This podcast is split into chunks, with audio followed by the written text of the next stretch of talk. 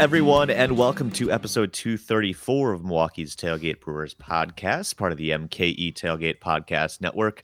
Uh, we are sitting here recording this, the whole gang back together, just as the Brewers are hopefully trying to close out a series win in Philadelphia. So we're all kind of half watching Josh Hader work this ninth inning while we get Yep. this started. Uh, fingers crossed. Uh, it's been a, a, at least a quick game. Uh, lots of lots of good pitching. Let's just put it that way. Uh, but kind of emblematic of the majors so far this year. But Yeah, if you wanted a game to encapsulate what Major League Baseball is in 2022 so far, this is your game. This is perfect. Oh lots no, of guys, we we got. We oh got, no. uh, Did we just jinx it just by starting this? No, no, no, no, no, Oh, okay. we have a Oh, tantrum. A- Schwarber. Angel, um, Angel rung up Schwarber on a, a not a strike. And Oh, Schwarber my. It's the second time he's done this in the game, and he's just Oh, man, This is fantastic. Whoa. it was Oh, rough. Schwarber smash. He went full Hulk on that bat too. That was in, intense. This is a bad Angel game. Not that I, I know that's not new, but um, I was I've been I've been keeping track of the the ump scores lately, and he's had a couple good ones in a row. But man, he has been just a disaster tonight. This I'm is gonna look- classic Angel. Look forward to this one because Eric Lauer got the um Livan Hernandez in the 1997 NLCS strike zone on this one. Oh, and, yeah. uh, uh, worked in the Brewers' benefit, but uh, not so much Kyle Schwarber. I was wondering who's going to get tossed first between Harper and Schwarber, but Harper's wearing the mic for ESPN, so I don't think he was ever gonna uh, go too far. oh Uh, man, man, Cutch's face just shaking his head. I mean, this is yeah. We could talk more about this, but this Sunday night strike zone is insane. Yep. Like both teams have just been. You know that pissed. pitch wasn't as bad as I thought initially. Like it's that's Okay, not a strike fine. and shouldn't be a strike. no, it shouldn't. and also the one place he hasn't been calling pitches is low because Devin Williams didn't get that call. So like No, that's that's the Oh my part where you're like, what is going on here? And I do this think this is a memeable tantrum by Schwarber. This yeah, is is amazing. good. yeah. I do think that there's something going on with the strike zone in terms of the low strikes. We noticed that the first weekend of the season where you Yeah. couldn't get a low strike at all. And that is an area where uh, pitchers have been able to throw that pitch down there, and there's very little risk in terms of that ball, you know, a hitter doing anything with it. And so baseball probably could stand to raise the strike zone some so that Yeah. pitchers can't get that low strike where hitters really can't do anything with that pitch.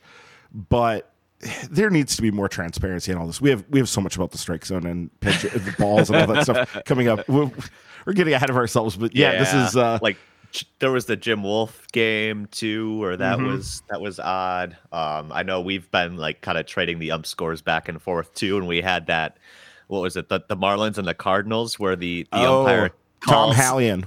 Tom Hallion accounted for like two plus runs difference Yeah. in the Cardinals' favor in a game the Cardinals won two to nothing. So Mhm. yeah, it was about was two and a half runs towards the Cardinals' favor in a game Yep. that they won two nothing. Oh, the dead ball just uh just the dead ball saved the Brewers. Alec Bohm lined out to the direct end game. Oh, okay. Well, now that we got that out of the way, we're we're less distracted. I guess we can kind of get started with everything. Whatever, that was awesome. We should Yeah, start everyone yeah. with a brawl. Um, Yeah, yeah. It's very rare we get the the, the live podcast experience here for this one. So uh, that that was fun. But uh, yeah, in case you couldn't tell through the first you know five minutes of us chat- chattering through this game, uh, whole gang's back. Uh, big thanks to to Steve for stepping in for me last week.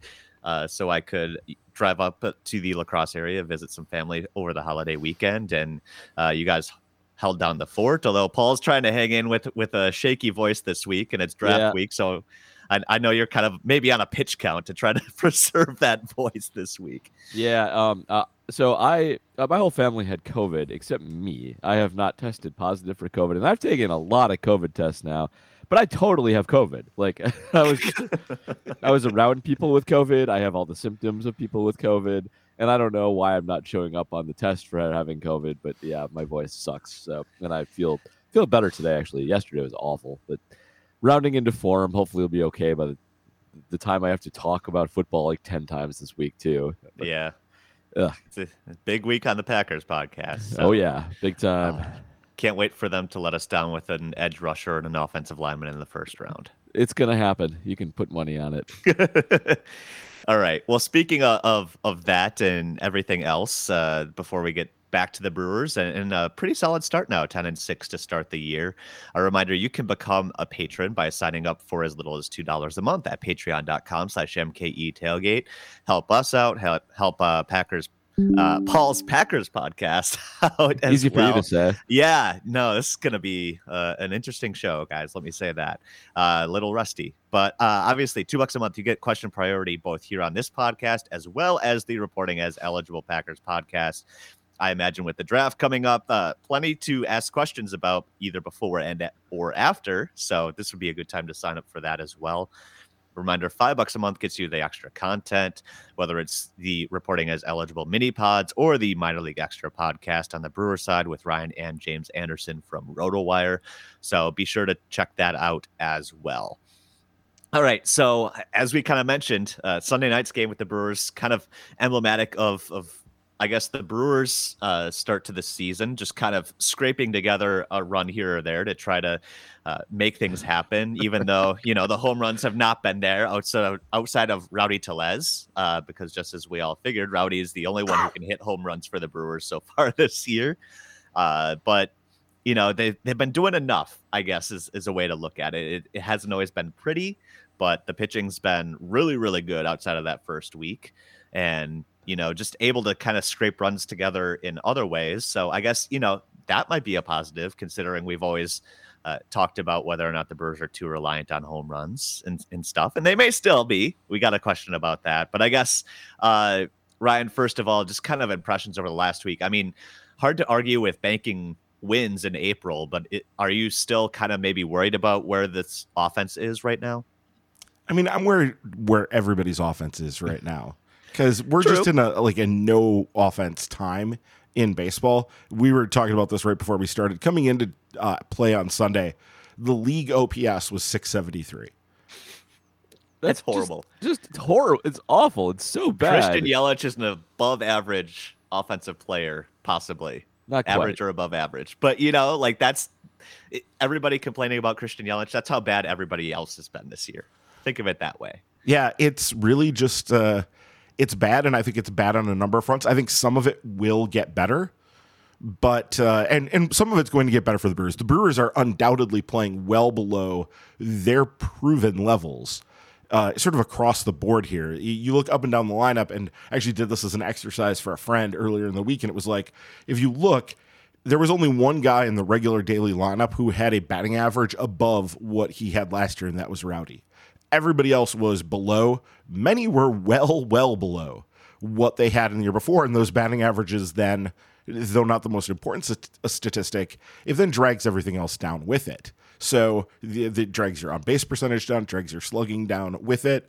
And guys are having trouble hitting the ball hard, which we'll get into in a little while. But I don't know how much of this, like, I think we can safely say the Brewers' offense has not been good so far. That that is safe to say. But exactly how bad they've been is so context dependent, and it's hard to sort out from you know what the rest of the league has been and what everybody else is dealing with, and what the Brewers' deficiencies themselves are. That I, I just I think that we have to wait. We're going to have to wait even longer than we normally do to to you be able to say here. And I think uh, obviously some of this is the fact that everybody's still getting up to speed. Like pitchers are usually ahead of hitters at this point in the spring, and hitters tend to warm up after what, you know, the first 20 to 30 games. You start to see hitters really sort of clicking in. Well, they started late with spring training, so they're even further behind that this year than where they normally would be. And I think we're just we haven't seen guys getting the reps yet to feel comfortable in the the batter's box. And pitchers are again i heard on uh, effectively wild this week the average velocity is up again. Yep yep. So it's it's not like things are getting any better on that front. So yeah. Like i i i felt bad about the brewers offense the entire season so far but i feel less bad about it this week because the rest of the league is so terrible too. And every piece of news or statistic that comes out is just about how how hard it is to play offense and how pitiful everybody's offense is so far this year. Like we have early evidence that the ball is unjuiced, which is not something you want when pitching velocities are at an all-time high and people had short spring training. Um, like everything's been working against pitchers, and it's not good for baseball. Like baseball's been ugly this year, kind of across the board.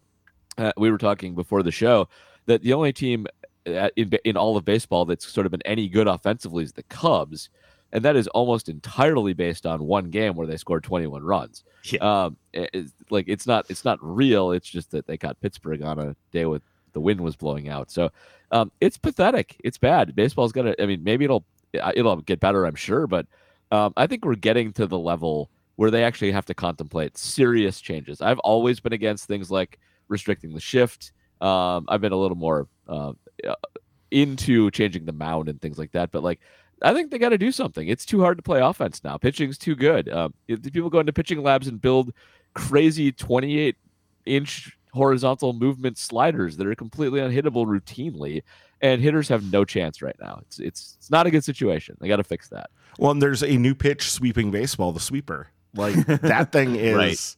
it is creating all kinds of issues. Now, there's some evidence that maybe it's not the best for pitchers, considering the guy who was throwing it the most, Andrew Heaney, is now broken. Uh, so, like, we'll see if this Well, is something that's Yeah. like sustainable. Andrew Heaney's been broken a lot too in his career. It is true. So I mean, there's that.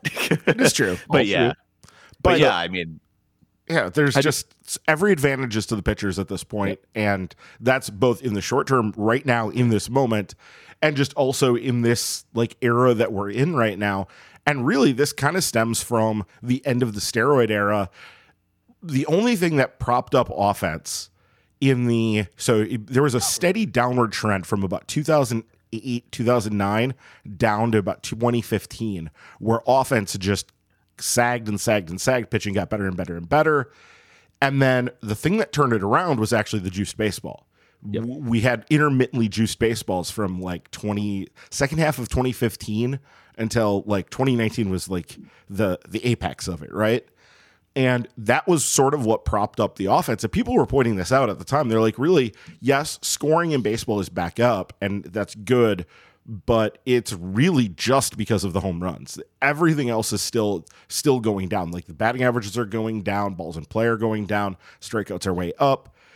Everything was trending negatively for offense except for the home runs. And people were, you know, rightly kind of annoyed at how easy and cheap a lot of those home runs were to get. And but but now we see when you take that away, it's just a nightmare for the game. Like this is becoming pretty unwatchable. And uh, I know Joe Sheehan has his faults, but he has pointed out, and I think rightly so, that the uh, the what has trended in baseball over decades is people come to ballparks when offense is up. And when offense goes down, baseball attendance sags. Yep. And this has been a trend throughout baseball history. And I think we're kind of uh, probably seeing it yet again here. All right. Well, on that note, our first Patreon question this week comes from Adam Post, and he's asking, you know, something that we already kind of referenced here. He says, since the Brewers' offense tends to be reliant on home runs, have they been particularly affected by the unjuiced ball that appears to be getting used this season? Uh, so, yeah, Paul, you know, we noticed even Sunday night's game, uh, Tyrone Taylor just ripped one that was kind of just off the fencing there in Philadelphia, which Yep. normally would have been a home run. And Hunter Renfroe hit a home run earlier in the weekend that would have been a few rows deep, but just barely cleared the wall. So I think we can even anecdotally kind of see this happening, right? Yeah, but it hasn't really hurt the Brewers more than anybody else. The the problem league wide is that it's so hard to string hits together, and that's not a Brewer problem. That's an everybody problem, like, uh, other than the Cubs in that one game. So, um, be, like teams this year are going to live in all going to live and die on how many home runs they can hit. You can't with the shift and with the number of strikeouts that occur in a game as a percentage of total plate appearances. You can't build an offense around stringing hits together. It's impossible. And uh, yeah, it's going to hurt every team, including the Brewers, that they can't just tank easy home runs. But that's how you score. There is not another way to score. You have to work walks and hit bombs, and even more so now with the dead ball. Because if you try and string hits together, all you're going to do is make games fast. Um, that's it.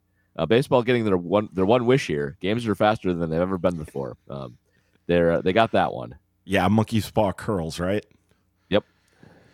Yeah, and I want to echo all that because this isn't a Brewers thing. This isn't the Brewers being reliant on home runs. This is everybody, and uh, frankly, everybody's reliant on home runs, and they're not hitting them. So therefore, there's just not a lot of scoring going on, and that is definitely a MLB problem, and they're going to have to do something about this. And I I don't know exactly what that is and what the time frame they're going to need to act is, but if we give them a little bit of credit, and this is very dangerous because you never want to give Rob No, Manfred and no, MLB yeah. credit for anything, No, but don't. if they can kind of prove this, if they can kind of prove their point here that, hey, guys, all you people that were complaining about the juiced baseball being so bad for the game, well, here, you've had your wish. We've unjuiced the baseball. This is what you got. Are you happy with it? No, it sucks. We hate it. You hate it. Okay, so we clearly need to do something different here. We need to we need to undo some of this. We need to change the settings on the humidors. I don't even know. Like they something needs to be done here to to to juice baseball back up, to juice the ball back up. I I think it's really the only way because if you're trying to change long-standing behaviors, if you're thinking that like we're somehow going to get guys to suddenly take more contact-oriented approaches and become better hitters from a contact perspective and spray the ball to all fields and all that stuff, if if that is your goal, okay, then you need to give yourself what? A minimum of a decade to see that play out. And ain't nobody got that time. Like that's It's just impossible to do against pitching these days, too. You know, when Right. everybody's throwing these gyro sliders and 99 miles an hour, it is not easy to go the other way. No, no, it's not. If they don't want you to go the other way, you're not going to go the other way. Uh, people pitch differently when the shift is on for that reason, and it's hard to do. So, um, I do think they need to do some drastic. I mean, ev- like eighty percent of baseball fans are freaking engineers. You can you can just pull them for ideas. This- Engineers and lawyers. I was It's gonna say- basically baseball Twitter, right? Yeah. yeah. yeah, like it, it- you can you can figure out the exact amount to move the mound back to get things to like 1987 offense. I'm sure that someone can do that calculation. Rob Arthur's probably got it up on a board somewhere. Like this this is not rockets. I mean, it is rocket science, but we have a bunch of rocket scientists. So, eh, um, but like they need they need to they, they need to traditions done like. Uh, th- we should not have tradition arguments anymore. Both leagues have DHs. Everybody's playing everybody next year. Um, uh, people play on the wrong side of the field routinely. There's 10 pitching changes a game. Uh, they should just do whatever the hell they need to to get offense up. Who can object to it? Is there going to be an 80 year old guy like, oh no, they, they, everybody should be able to shift every like? No, no, that's not how this works. So um, they need like some big sym- symposium, like when they wrote the Bible or something, and get this done. A constitutional convention for the game. yeah, that. Yeah. Oh, by the way, guys, one thing one thing I'm keeping an eye on, and I think it's worth keeping an eye on for a while. Um, right now, the Baltimore Orioles as a team have four home runs and ten stolen bases, and I don't know the last time that a team had more stolen bases than home runs, but I'm guessing it's been quite a while. So worth monitoring the situation. Well, and the reason that the Orioles have hit so few home runs is because you literally can't hit a ball out of Camden Yards anymore. You can't. Like- it's too big. Yeah, it's in conjunction with uh with the the the changes that were made to the ball, the changes they made to that park. Yeah, if I'm like Ryan Mountcastle, one of their one of their right-handed power hitters right now, Ryan Mountcastle, I'd Ryan just be like, yeah. screw it. Like this is this is pointless. What what am I even doing here? Like the way that uh remember was that Phil Nevin just like in the, the like the second or third year of Petco Park down in San Diego, like just was like, this is insane. Like, what are we doing here with this ballpark? Like, Yep. it is impossible to get a baseball out of here. And I think people grumbled too, also in uh, in Queens about the Mets' new ballpark having some of the same issues, and both of those parks ended up moving their fences back in. So Yeah. this seems like a situation where, yes, you've uh, you've accomplished something with it. Like the the Orioles pitching is really like spooky good, like frighteningly, weirdly out of nowhere good. All of Well, a sudden, maybe. Maybe. Well, no, Yeah. because it, it goes and beyond also that. means went down. But yeah, yeah. But um, I mean, it goes beyond that because they are just uh, they've they've taken new approaches and they're doing some things, and it seems like they sort of revolutionarily overhauled everything they were doing overnight. They're doing this weird thing where all they're doing is throwing to the center of the zone, which sounds like yeah, Nobody can hit it. yeah. Well, in Again, in this that year, Christian Yelich issue. Yeah, exactly. Yeah, in this year, it's just not yeah. so bad. Like they're they're just throwing it to the center of the zone, and then they're relying on whatever break or spin or whatever that the pitcher puts on it to take it and do other things with it. Yeah. But it's really worked for them, and we'll see if it continues to work for them. But it's there's some weird stuff going on in baseball, man, and it's all Yep. all the cool stuff that's happening. It's all on the pitching side, as Paul was saying. Like that's where all the advancements and all the the science is really being done. On the hitting side, it's really just like.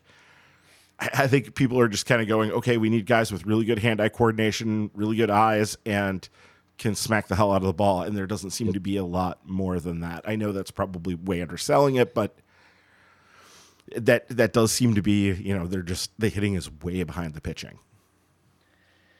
Yeah, yeah, absolutely. And even considering that, you know, if we were going with a normal length spring training, we'd only be through like what the first week or so of, of the season. It's the hitters are behind even that point, right? And it's just really hard to watch. Although it is nice to see Eric Lauer throw 13 strikeouts while he's suddenly throwing 95 as well. Uh, so there, that's probably a, another example. If Eric freaking Lauer's throwing 95 and above, um, everybody is. So there you There's, go. there's been three home runs in, in Baltimore so far this year. Josh Donaldson has one of them, and Cedric Mullins has two. That's insane. Tour against the Brewers, yeah. Yep. Half of half of half of the Orioles' home runs have been hit there. Cedric Mullins has hit half, uh, half of them. So That, it's insane. And it's like part of the reason too why I wasn't too worked up about the the Brewers overall power stats, right? Because they played a series in that homer proof ballpark and then they play, you know, they started the year in Wrigley when it's 40 degrees and the wind blowing in. There there are other factors associated with that, but even with with that being said, uh not a whole lot of homers being hit across the game.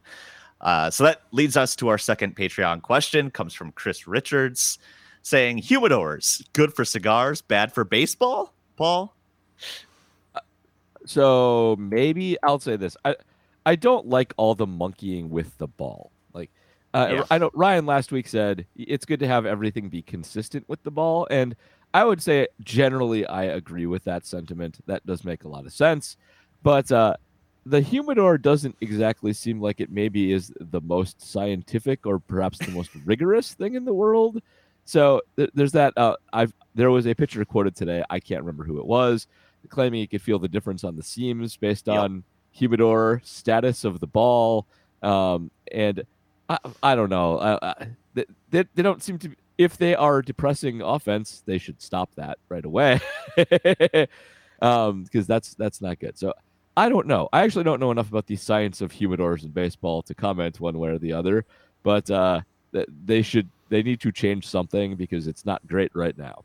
okay, if the humidors are a problem, then they need to change the setting on the damn Yeah, humidors. Like they do. that's the that's the thing. Yeah. All it is is a tool to keep the humidity that the ball is being stored at consistent. And so if you need to make them, I guess, drier probably to make them go further. yeah, There's been a whole less conversation about uh, this. this is this is a me problem, but I feel like humidors kind of snuck in here a little bit. I'm sure that there's been lots of humidor writing at like Hardball Times and and Prospectus and crap like that. I've missed it all. The Rockies just started using one because it, there were too many home runs, and then everybody started using them. And I I never saw any definitive writing on what they do or how they should be used or if they're used consistently or if we can detect anything about the balls that are in play. I, now I want all that because uh, I feel like it was just snuck in there and it could just be a bunch of BS. Um, I don't know if you, So when the Rockies started using it for the first time, I believe was that first time that they actually kind of had a pitching staff that was useful. Um, the group that w- took them to like the Aaron Cooks and yeah, such, that group, yeah, the one like that took them to the Gromberg playoffs a couple yeah. times in like 2007 and 2009. That group, I think that was the first time they introduced the humidor, and it did immediately uh, suppress the offense. Like Coors went from being a, a massive outlier as the best offensive park in baseball to being still the best offensive park in baseball, but no longer like way out on the tail of the graph, if that makes sense. So that did work. I know that Arizona used to be just a an absolute uh, hitter's haven, even though the dimensions of that park are massive. It's a big, Yep. big field. And uh, guys could just bash the ball around there because one, it's at elevation somewhat. I think it's about 2,500. But more importantly, it's also just in a desert, and those balls were incredibly dried out. And so the uh, uh, by putting them in the humidor, it added moisture to them, and so the balls stopped flying out, and, and Arizona started playing as a much more neutral park at that point. Uh, and what I was saying, even at the time when this happened, and it was a big issue. I think I brought this up last week too. Is like the problem isn't the humidor. The problem is that like the balls are not being they're not consistent from place to place. So get them consistent. Like put everything in a humidor, figure out what you want that humidity to be, and then that's the humidity these balls are going to be stored at, and that should be sufficient to keep this an, an a level playing field. And I have no problem with the idea of monkeying around with the humidity that the balls are stored in. Just you manipulate it so that it, it it it fits your agenda for what you're trying to do. And I think right now baseball is trying to suppress home runs because they took so much Yeah. flack over the last few years about the quote unquote juiced ball. So they wanted to stop that. Well, that was the only thing propping up offense. So stop that. Like don't don't do that. That's not what anybody wants. I mean, I think it would be helpful if the league said, "Hey, we're trying to do this and be more open about it," you know, instead of just being sneaky little shits about it behind everybody's back and possibly using different varieties of balls in the middle of the season and nobody knows what they're going to pull out and like that's I think part of the issue too and I Mhm. think where the players are getting frustrated as well. Well, and being All a right. sneaky shit is just sort of what Ma- Rob Manfred idles at, right? Like that's his Yeah. his general state of being is just being a sneaky shit. So Yep, exactly. It, uh, it's just the the first thing that comes to mind when you see his face, right? It, it's just it's, it's Yeah, there. So he's just going with his strengths, James. He's just going with his strengths. yeah, you know, you, you gotta go with your own strengths. You know, why should he have to hit against the shift too? All right. Uh, last uh, Patreon question on this topic, at least, comes from Brian Polakowski asking. Can we go back to the 2019 baseballs that seemingly had an extra 20 feet of pop to them? Amazing how many fly balls are dying on the warning track now. So, Yeah. yeah, exactly. You know, we, we kind of talked about this and uh, all the close calls too. You know, Christian Yelich finally hit his first home run since like September of last year on a grand slam. That was a no doubter, and then proceeded to kind of put up an O for the rest of the way. But he's had a couple really hard hit balls too that I thought might have carried out in previous years, Paul. Yeah. It, th- another problem with the game right now is aesthetically, when somebody tanks a ball and it doesn't get out, it feels wrong. Like it feels like somebody was cheated. And that's also bad. Mhm. But th- I mean, yeah, we've been on this for a while. They really should do it. Um, I, I I feel like eventually we're just going to end up with like bigger foul territory and balls with no laces on them, and then it'll just be cricket, and uh, it- we'll, we'll just have expansion that way. So That's that's amazing. Yeah, uh, expand overseas. You know, the to, to London and India and Pakistan and, and everywhere else where cricket is huge and, and not here. So, what are they? Are they bowlers instead of pitchers? I, I guess I need to get up to speed on my cricket lingo. yes, yes, they are. They are bowlers. You have to bounce the ball before it gets to the wicket. You Okay. got- And googly. You get to say googly a lot, which Yeah, is get- awesome. get Great Googly. googly moogly. Yeah, I, I can't wait for the the Brewers Go- to develop their bowling lab then. Googly's just a breaking ball. That's all it is. We should actually start using that here. That's something we should import. That's, a great That's, idea. that's great. I like Yeah. that better than sweeper. It's just a googly, you know. All right. I guess uh, on the topic of, of pitching or bowling or or you know whatever method you want to use, um, you know it, it, this came up in the last couple of weeks as well too. You know, a lot was made of the new PitchCom systems that uh, pitchers and catchers can use this year. You know, try to avoid the sign stealing and such. Uh, but it hasn't really seemed to to taken on maybe as much as the league or, or some other people may have hoped. Uh, you know, we we've seen the Brewers virtually abandon it. Our our, our good Twitter friend Curt Hogg uh, post, uh, writing about this for JS Online. Um, basically saying Corbin Burnes is really the only one still using it. Um, I know I caught Brandon Woodruff on, you know, a, a pregame radio show early in the year, basically after that first horrendous start, saying he he just couldn't get comfortable with it, so he just said screw it and ditched it. It seems like most of the guys are kind of just saying, you know, it, it's just messing with our rhythm too much and, and we just can't use it. So I guess, uh, Paul, does that change, I guess, how we look at PitchCom or is it just a nice thing to have around, even though ne- not everybody's yes necessarily using it? I think that they're being smart and that there's no reason. I mean, it, stealing signs is only a problem if there's a guy in place to steal signs. Uh, I mean, uh, yes, we have had the guys peeking over fences and cameras in center field and crap like that. I feel like that's harder to pull off now because people are looking for it, especially post Astros scandal. Um, but it, it, I mean, nobody's ever on second base, so can't can't steal signs. Also true. There's no runners the in scoring position. I so do think uh, it, the way that it, it's described and how it's used, it does seem to be about as simple as it can be, but it is still kind of overly fussy. Um, there's a lot of thinking uh, that has to go into it. I suspect with practice, like you know, if you started doing using it to like you do like play a video game, you'd get good at it really quickly. But uh, that's a lot of practice with a very boring thing, and everybody's already used to just signing it. It's not that big a deal. So I suspect people will keep using it uh, when they do have to disguise when they, when they when they think people are looking in in high leverage situations. But that you don't need to use it unless that's happening. That's it. It's going to become more and more common over time. I think that we saw in this initial rush where so many people were using it early on and then like didn't feel comfortable with it or at least weren't ready for it yet. You will see as the season gets going as we wear into this and as you know how this thing this stuff always goes. There were rumors will start to crop up. People will start to say it sure seems like they know what pitch is coming when they're playing at home versus when they're on the road. And as things like that start to crop up you're going to see pitchers go you know what? I'm i'm going to drag this thing back out. I may have like brandon woodruff if you see him start to use it again you'll know that like there are rumors that you know he he's in a place where uh, signs are potentially being stolen, and so we're going to see it come back. And I think as guys have more time with it, as they spend more time with it, maybe in the off season, as they spend more time with it in spring training games, as they spend more time with it for teams that are out of it down the stretch in games that don't matter, they start to experiment with it. And as younger guys come up who maybe are a little bit more comfortable with uh, technology, you know, invading literally every aspect of their lives, you'll see it more from that perspective too. So I think it's it's coming, but there's no need for it to have to be in place right away to for it to be like become just sort of universally used right away. That doesn't need to happen. It just it, I suspect we're going to see it slowly uh, but surely become uh, you know part of the fabric of the game.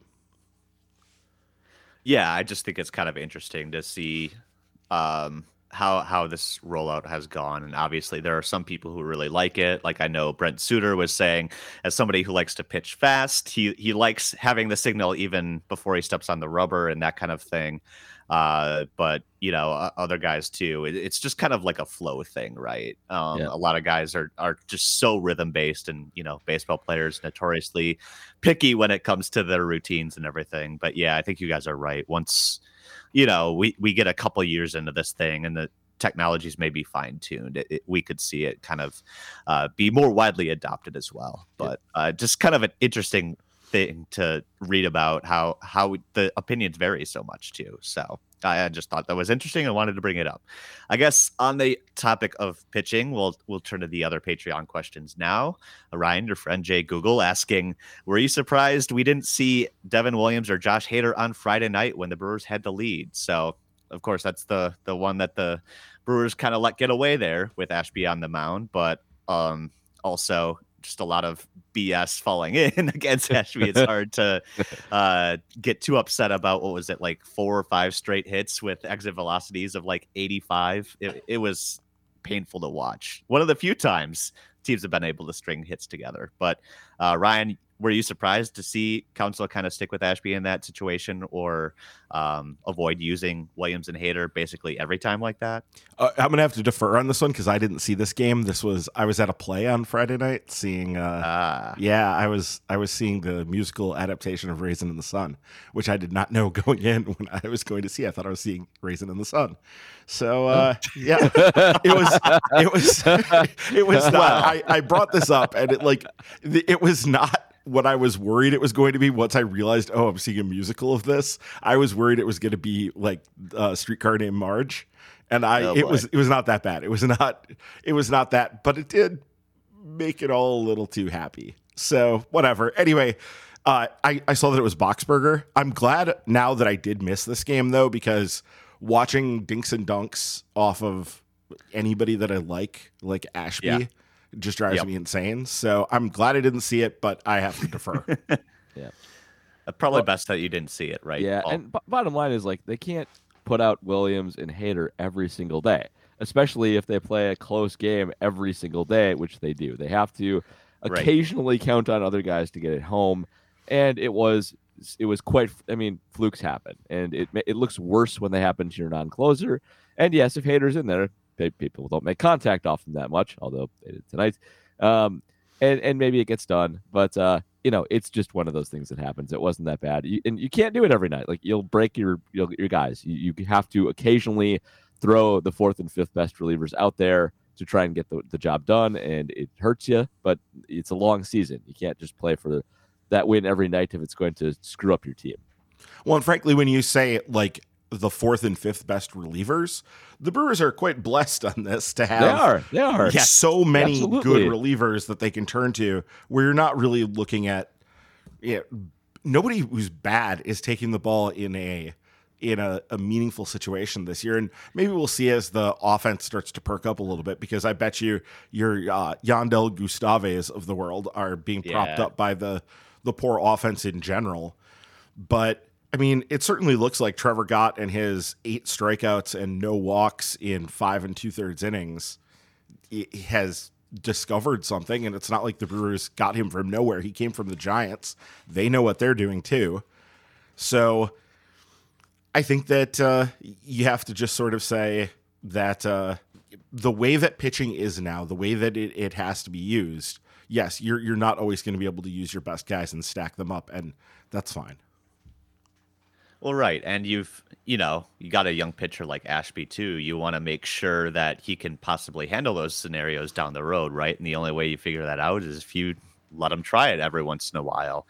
So there's that, and then there's the fact that Devin Williams hasn't necessarily been automatic this year. He's been much better lately, of course. I think Sunday night was what his third or fourth straight scoreless outing. So there's that, but yeah, you, just can't use those guys every night, especially when we've seen how they kind of can wear down and and lose effectiveness if they're used too much as well. So, Mhm. uh, not not too surprised there, especially you know a first game of a weekend series, and you've got another long string of games coming up here too. So, uh, yeah, not too surprising, and, and you got to make sure that other guys get those opportunities as well. All right, next question comes from Steve DeRozier asking, uh, May 1st is right around the corner. That's, of course, the date where rosters get trimmed down. So, Steve is asking, who do the Brewers move off the active roster on that date? Also, who do they move when Urias is eventually activated? So, uh, it sounds like we might be a little ways off yet from Luis Urias returning to the major league roster. He's he's starting re- minor league rehab work, but uh, could still be quite a bit of time before they're confident in that uh, injury being totally healed. But uh, May 1st, Ryan, probably the, the first thing to come up. So I guess who do you trim off the roster? Is it somebody like Gustave, one of those arms, or who are you thinking? Yeah, Gustave stands out as being the guy who can probably uh, easiest easiest to let go and just send him on down. Urena Urania? also, Yeah. yeah. I mean, yeah. Yeah. though I think you can keep Gustave on the roster. I, I believe he has options, so that probably makes it easier to uh, to to move him. Um, Hobie Milner. I think it is worth pointing out here that the Brewers have used 28 men this entire year. They haven't sent anybody up and anybody down at all. That's kind of surprising to me. It is honestly. shocking, actually. This is not how the Brewers normally act under David Stearns It is at shocking. especially since the the new options rule doesn't apply during this period, right? Yep. You would have thought that they'd be a little bit more active on that, but. But they haven't Yeah, had I- any reason to. I mean, nobody's gotten hurt, and they have. Well, nobody's gotten hurt since the start of the season, and produ- performances have generally been good on the pitching side. The guys that you would you'd be shuffling in and out would be relievers because you've had a disaster, and well, the fact that they have 28 man roster means that they need to do that less, and they really haven't had the disasters. Yep. So there's just not been a, a real driving purpose for them to do that. Yeah, I guess Paul, were those the two you were thinking too to trim down, or anybody else? Yeah, they were the two, and uh, I mean uh, Gustave and Irina, not good. I don't think um, easy to let go of. Uh, although um, I think answering the question that way is punting a little bit, especially when when Urias does come back.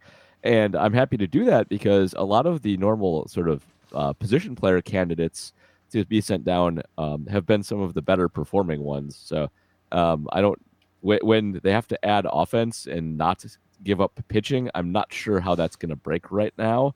Um, but uh, uh, you know these things also tend to work themselves out with just IL stints and, and whatnot. So maybe it even won't come to anything. But uh, yeah, uh, uh, that's that's my answer. Uh, Gustave can go whenever he wants to go, as far as I'm concerned. I hate watching him pitch.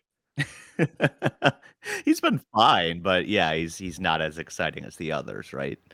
Yeah, if you look uh, a little bit here at the roster in general, I'm wondering does Jace Peterson go when Urias comes back? Does he have an option? Is the question. I'm trying to find that. I'm out. not sure. I don't think does he. I would be surprised. He's 32 years old. How could he He's quite options? old and has played a lot of professional baseball. But yeah, I mean, he hasn't really necessarily performed up. No, to he's- the, he's been bad. Jace thing that you've expected. Although he Yep. did spark the rally Sunday night, but yeah, Bros Brosseau has been actually pretty solid. Yeah, and Hiura has been one of the better hitters on the team so far. he has, so he has. It's and that's not a very high bar, but I mean the man has a 117 OPS plus, so you know I'd hate to kick him to the curb at this point. I guess the good news on on that part of the question is the Brewers have about three weeks to figure that out, and like Paul said, those things can sometimes figure themselves out as well. Um, all right. Speaking of Urias, Chris Richards has our next question asking Craig Counsell says Urias will need at least seven and perhaps as many as 10 games in the minors before he is ready to join the Brewers. Given the kind of injury he sustained and his lack of spring training, what do you think are reasonable expectations for him this season? My guess is that he won't resemble the player he was last season for at least a month into his return, and that quad injury may linger all season, as those things seem to do in other players. So, Paul, let's start with you. I guess, uh, are you worried about that kind of hampering him or kind of stunting any development that we went, might have seen? I'm not, I'm not worried about it stunting development. Um, I am worried about it having a substantial impact on his offensive production, especially because, like as Ryan so often likes to point out, Luis Urias led the team in home runs last year, at 23 home runs. Um, I I kind of wonder if losing just a hair of power plus playing in this offensive environment kind of robs him of offensive usefulness generally. Maybe not. He's a good contact hitter, um, but. Uh, I, I feel like a lot of the 23 were not just out and out bombs. And I, I do kind of wonder if true. he might be impacted a little bit more by losing, you know, 10 to 15 feet off of every fly ball than your average player would compared to what he put up last year. Um, injuries don't help that. So um, I think he is a good offensive player. I think that this is maybe not the season to be the kind of offensive player that he is and that's my all those things together I, I have a worry that he, he may have sort of a harsh uh, reality waiting for him and a bit of a confidence hit when he gets back into things so um, i think the race is good but i think this could be tough for him. And i hope that he just pops right back and he hits a ton of doubles and is still awesome. But uh, if he struggles at first i won't be surprised at all. Yeah, I echo all of that. I think that we're seeing how long it takes guys to get going, and he got shut down on the second day of camp and has now been sitting and not doing much of anything for a while. And it's hard when you have that kind of an injury that limits your ability to be active um it just you know it it'll make you sluggish for a while and maybe maybe he surprises us all like it, and and completely snaps back right away but i definitely wouldn't count on it and that does kind of suck. And I'm, I'm glad to see that they're at least trying to give him a couple weeks to to get going. And I I don't know that that's even then going to be sufficient, but we're going to need to be patient because if he comes in and is absolutely terrible right out of the get go, um, I don't know what their options are as far as yeah, you can't really send him down and have him continue to work on stuff. You kind of just have to let him play through it. Yep. And the way the rest of the offense is going, that might be a hard thing to do. So they, Right. if he does get off to a slow start, it it probably is a painful thing for them and for him and for everybody to go with. But I don't see a better option around it right now. Nope. Yeah, that's not necessarily a cheery thought for those of us who are thinking, oh, you know, the lineup will look a lot better once Urias is back. You know, he, he's a key cog in that lineup. It, it looks a little thin when he's not in there, all of that. But I think Paul's point that this offensive environment and, and maybe this baseball that they're physically playing with may not be the best for Urias, who needed a lot of those home runs to derive uh, a lot of his offensive value last year. And if he's hitting 13 home runs instead of 23, he looks a lot more like a light hitting second baseman and less like a third baseman, right? And that's an issue uh, for the Brewers going up and down. So, ooh, that's kind of a scary thought. Hopefully, it doesn't get to that, but um, maybe something the Brewers need to start thinking about now. Well, and Um, I think not that's to- probably why they're being very patient with him and hoping. Yeah. I think trying to manage expectations on this and be like, nope, we're going to take this very slow and let him come back at his own pace. When we're all just kind of hungry for something to to shake up the offense and maybe inject some life into it. Well, if he's not ready to do that, if he's not right, then that's not what's going to happen, and it's actually going to just make things worse. So we have to be patient on that. All right, next Patreon question comes from Mark Pod Scarby asking Victor Caratini seems to have gotten off to a good start with the crew. When Pedro Severino's suspension ends, what do you expect to happen, assuming all three catchers are healthy? Does Caratini get optioned, or do they outright release Severino once, since he's ineligible for the playoffs? And I think that's an underrated point that maybe flew under the radar when he got suspended for PEDs. Uh, that's uh, one of the newer aspects of that drug policy. Anybody who tests positive automatically ineligible for the playoffs, which for a team like the Brewers kind of uh, stunts his usefulness, right, Paul? Yep, uh, exactly true, and it is a big part of that. Um, I I suspect, and it's just a guess, that as long as Caratini is playing okay, and he's not going to keep playing like he is right now, but um, that they probably are happy to have Severino um, getting work down in the minors in case an injury pops up, um, calling on him when needed occasionally to help them make the playoffs. But I don't think that they can really afford to go with just him because they'll need somebody in the playoffs. You can't just go with one catcher. You can't. Um, and um, he kind of has screwed himself out of, I think, a, a good shot, uh, you know, some some big league time this year by getting caught. Um, they're not going to be any in any hurry to push him.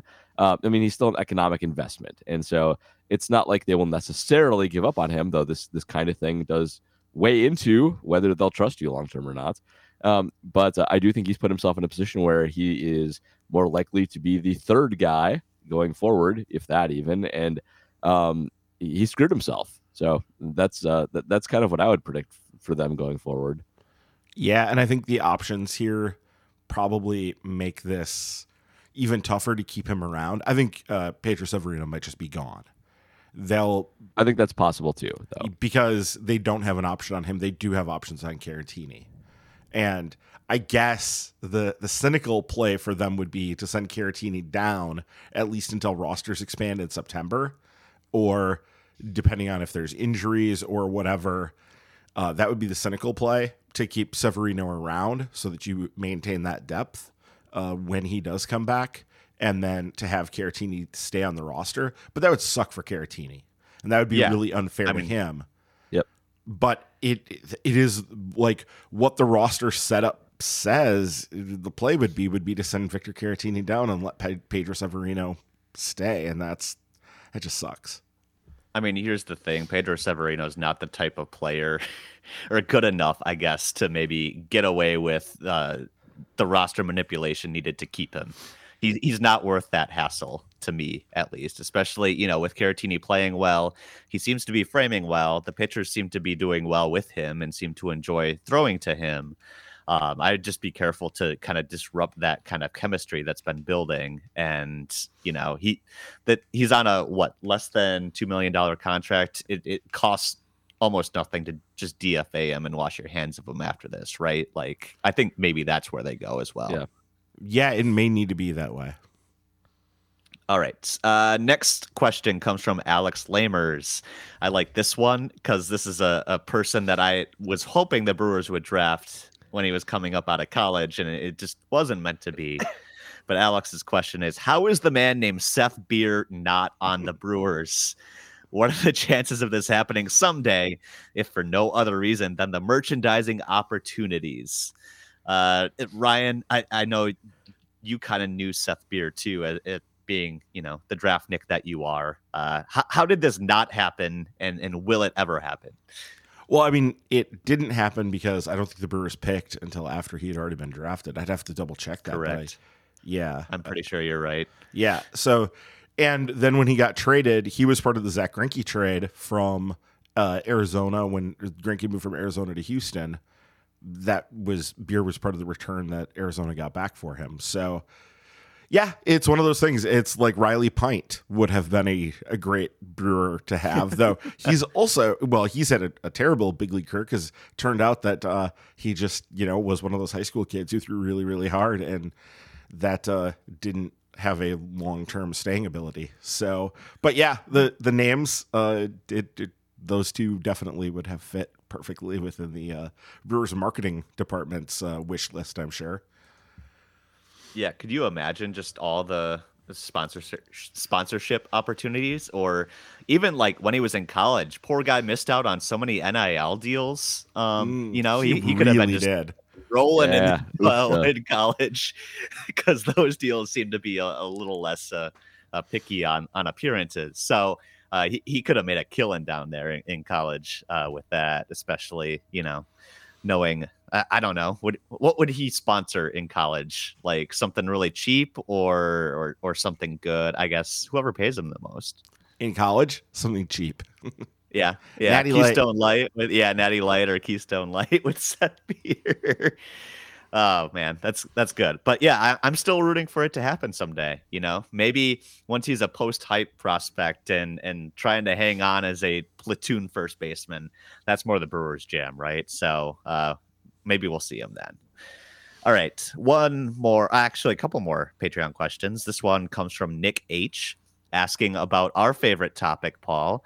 Is it just me, or does Yelly appear timid or on edge while he's on, in the box? It looks to me like he's not comfortable, at ease at all when at the plate. Maybe I'm alone in this observation. I don't think you are, Nick, but I'm curious if any of you have compared his stance pre pitch approach at the plate to the time when he was a baseball god. At times I think back on a fortune cookie I once opened that said, quote, a relaxed mind is a creative mind. And I carry with that with me to my day.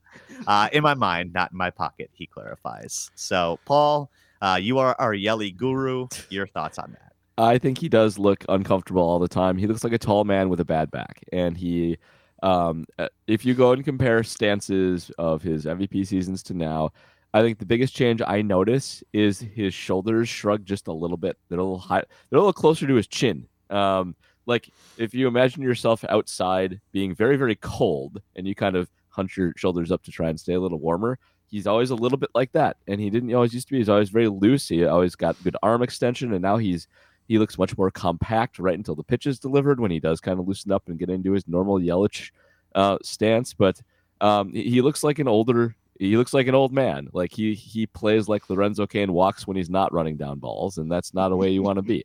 So um, yeah, I agree with you, and I think part of it's psychological, and part of it is just age. Um, you know, we know he's had back issues. Um, we we know that you know he has had the knee issue. Obviously, none of those are good and they all affect uh, how you stand when you're relaxed and it's it's different it's not as good So I never thought he looked all that. I guess I don't want to say he looked uncomfortable. I don't think he ever looked that smooth and non awkward.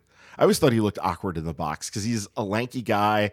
Yeah, And he's a tall, wiry dude. so, yeah, and he is, and his swing is, you know, not like the the picture perfect like what you would teach people to swing obviously like that's n- none of it looks quite exactly like what you'd expect it to so i don't know i this one i feel like it's very easy to like retrofit this onto what he is now i'd need to i guess go back and watch more video of of what he was like back then but i never thought he looked very smooth in the box i always thought he was just kind of a gangly like he wasn't he's no Hunter Pence out there, but I always thought he was just kind of like a, Yeah, yeah. gangly guy, and that's you know, that's fine. Like there are guys like that. Yeah, I don't know how many of you caught the Sunday night broadcast, but there was like a little segment where Eduardo Perez was in the batting cage with Christian Yelich, kind of talking about his approach and and how things have been different. And I admittedly didn't catch all of that, but also uh, it wasn't too insightful in, in terms of, of Yeah. what he was trying to do. Basically, his attitude was, "I'm just going to go in there and try to hit it as hard as possible, and what happens happens." And I I don't know if that's working. Uh, but uh, as we mentioned, you know, he, he, things have been maybe looking a little bit better here or there for him this year. You know, obviously the he's still hitting it hard like he normally did or or where he was before. It's just that that launch angle again is the issue. Uh, stop hitting it on the ground, Christian. Uh, seem to be trying to do that a little bit better in Philadelphia. So we'll see if if that continues. But uh, Well- definitely something to look out for. Needs to try harder. Enter tonight at 3.4 for the launch angle. That's uh, That's not that's, not going to get it done. That's uh, barely an angle. I, Yep. I was never good at math, but 3.4 seems like barely off the ground to me, Paul. You're, you're not wrong, James. That is correct. There we go. There we go. All right. Uh, one last Patreon question. This one comes from PJ Wessels, uh, talking about the Brewers' wonky schedule in the next week. So Sunday night they're in Philadelphia. Monday uh, they're playing the Giants, and then Tuesday they're playing the Pittsburgh Pirates. Three games in three different cities, which PJ says sounds rough. So he's asking, do the Brewers win more than one game of Sunday, Monday, or Tuesday? Well, good news is they got one in the books, so we, we waited long enough to get that one down. Um, I don't know. I, I feel like, you know, well, the Pirates stink, as we saw in the last week. So I feel pretty good about two out of three, Paul. How about you? Yeah, totally. I'm, I'm down with that. We got the Monty Hall problem here. I got one out of the way already. So yes, uh, yeah, yeah. They'll they should be able to pull that off. It's it is grueling, but um, that's fine. They just need to pitch well and and hit one out, and they'll be fine. So they'll be fine. Well, they have a lot of things going for them in this too. One, they the most important thing is they already booked the one win, so that's That's it. Uh, but then also you have your best pitcher and like literally one of the best pitchers in baseball going tomorrow for Yep. the Brewers, and he went back. I heard this on the radio broadcast I was listening to when I was walking around on the lakefront on uh, on Saturday afternoon down in Chicago. Uh, they're going to send him back. They already sent him back. So Burns is Sure. sleeping in his bed in Milwaukee tonight and will be pitching, you know, fully rested and whatever. So he's coming in that way. And the Giants are not a great team. They're not a bad team, but they're they're not a great team. Uh, and so they have that going for them. And then the third game, you also have a very very good pitcher going in Brandon Woodruff, and it's the Pirates. So Yeah. and none of these are long flights either. It's not like these guys are, are doing a three and a half hour like cross country trek here, like going down to Arizona. I, Philadelphia to Milwaukee was like an hour and thirty minutes when I did it last summer, and the the flight back to Pittsburgh is even shorter than that. So. I, I wonder if they even will like travel. They'll probably travel out on Tuesday morning, right? Like they won't fly out. They'll they'll sleep in their own beds on Tuesday night, and then they'll fly on or sorry, on Monday night, and then they'll fly on on Tuesday morning. Would be my guess. So, Yeah, like. I yeah, I don't think that this is too bad of a thing. And also, this is probably something that in the middle of the season would be a lot much more of a pain in the ass. They're still all Sure. relatively fresh at this point. You know, we're only a couple weeks into the season. Like, you can kind of just roll with stuff and yes, these guys are they're, they're creatures of habit and like to have their their travel routines all down, but they're also used to just having their routines thrown off and and having to adapt along the way and just do something a little bit weird and a little bit different. So, whatever, it, it's going to be fine. Yeah, and you know, remember too, like this is weird for the Giants as well. you know, they're making a pit stop in Milwaukee in the middle of their Yep, travels are. as well, and they are uh, just coming off a, a series against the the Mets in the last uh, few days here, where the Mets actually look really really good. That's going to be something interesting to watch too. Uh, they pretty much outclassed the Giants in that series, from what I could tell. Uh, but yeah, it's slow startish for the Giants, which I think you know some of us were kind of expecting or wondering how how good they were compared to their uh, outperformance of their projections last year. And mm, you know, one game, anything could happen. Like you guys said, Corbin's there, he's ready. Woody'll probably even stay in Pennsylvania, I would imagine, and just head straight to Pittsburgh because he's not going to be needed for the next day or so. Um, yeah, so I I don't know. I don't want to say, oh yeah, they they'll win all three, but they could. You know, weirder things have happened, and they seem to be, you know, uh, having some pretty good vibes right now. Even though the bats aren't exactly where they want to be, um, you know, they're ten and six, and it's hard to complain with that this early in the season. They're they're banking the wins early, so. Uh, we'll see how the next week plays out, but this has definitely been a, a very successful week on the Brewers front. Um, that'll do it for the Patreon questions this week. A reminder, you get that question priority when you sign up for two bucks a month at patreon.com slash MKE tailgate. You also get a shout out here on the podcast when you join us as a new patron. Ryan, who do we have this week? Oh, let's see. We do have three new patrons. Well, actually, we have two new patrons, and then we also have a uh, an increase. So, uh, Bill Rabby or Rabe Rabby probably. Welcome to the uh, the five dollar tier. You've upgraded, so now you get the minor league extra and Paul's uh, preview mini pods every week. So uh, you got that, and then welcome new to Stephen Anderson and Jared B. Nice. Well, thanks to all three of you for for helping support us out here, uh, especially the new patrons there. Again, patreon.com slash MKE tailgate. And uh, we would also appreciate it, even if you're not a patron, or even if you are and you just haven't done this yet, uh, if you would go to your phone, go to Apple Podcasts, and leave us a five star review. And as we uh, learned last week, Paul will read literally anything, if as long as it's a five star review, of course, with some conditions applied, because lawyers will be lawyers. But um, Paul, do we have any new reviews to read this week? We got two. And Two uh, new ones. we're- Awesome. We're, starting to develop some lore. So we'll start with Badger80, who says, Shenanigans. MATLAB, we know you're actually Brad Ford. Stop posting lengthy podcast reviews. Put down your phone and take care of your child during your paternity leave. that's that's great. So, uh, Indeed. yeah, Badger eighty. You know who Badger eighty is? Uh, no, That's Steve, probably? That's, that's Steve. It's Steve. Okay. Yeah, that's his. That's his old screen name from the uh, JS Thanks, board Steve. days. He's out here defending his honor from uh, the uh, the the things that were said about him last week. That's how deep this goes. I'll read a five star review, even if you're Steve.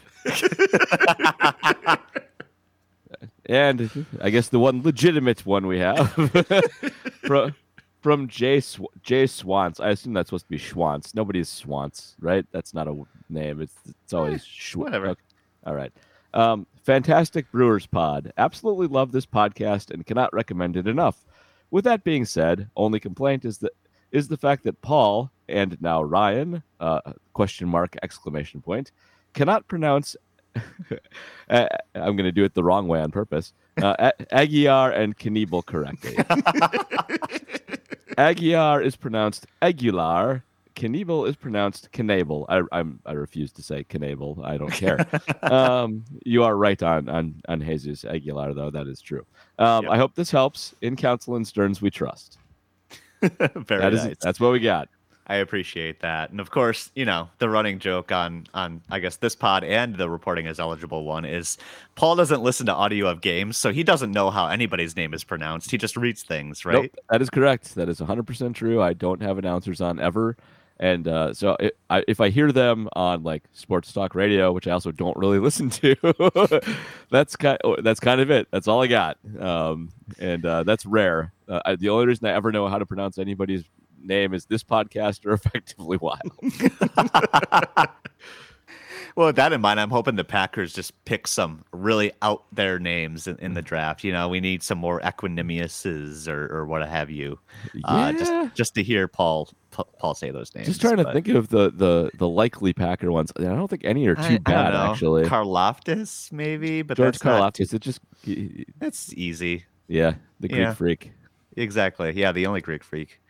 Um, yeah, we'll, we'll see what happens, but you know, no Yannick Ngakoue's or anything like that. That is a fun one. Uh, that's one of the best parts of reporting as eligible is Jr. telling me how to pronounce things. it's very very underrated and i'm looking forward to Yeah. that returning uh so thanks for the review guys um even steve i guess uh you know they're all legitimate reviews in the eyes of apple paul don't don't Absolutely. delegitimize anybody. Uh so any five star review paul will read that. Uh we deeply appreciate it. it helps us you know in the algorithm world and, and you know, however that works. I'm, I'm not really sure. But uh it does help us out get gets us out to to more brewers fans like you to help uh join in on the conversation every week. And you know this this podcast always goes a lot better when we have great questions to work with. We had a lot of good ones this week um, and hey, while you're there on Apple Podcasts, hit that sus- subscribe button, and uh, you'll be sure that you don't miss a single episode of this podcast. You get that push alert whenever we post it. Uh, same applies for Spotify or Pocket Casts or wherever else you get those podcasts. Hit that subscribe button or or mash it, as, as Steve would say. I guess uh, mash subscribe is that what the kids? Say? I don't know. I'm old and, and bald and I'm out of the, the loop now, so I don't know. Unlike Steve, who is young and spry and knows. the Yeah, lingo. exactly, Mhm. exactly. Maybe we would need a Milwaukee's tailgate TikTok to really bring in the, the young viewership. You- Somebody else gets to run that. Uh, Not yeah. me. All right. All right. Well, this has been a good one. Uh, good week for the Brewers. Good to be back on this podcast. Thanks for listening, everybody. We will be back here next week to talk about the next week in Brewers baseball here on Milwaukee's tailgate. There with them.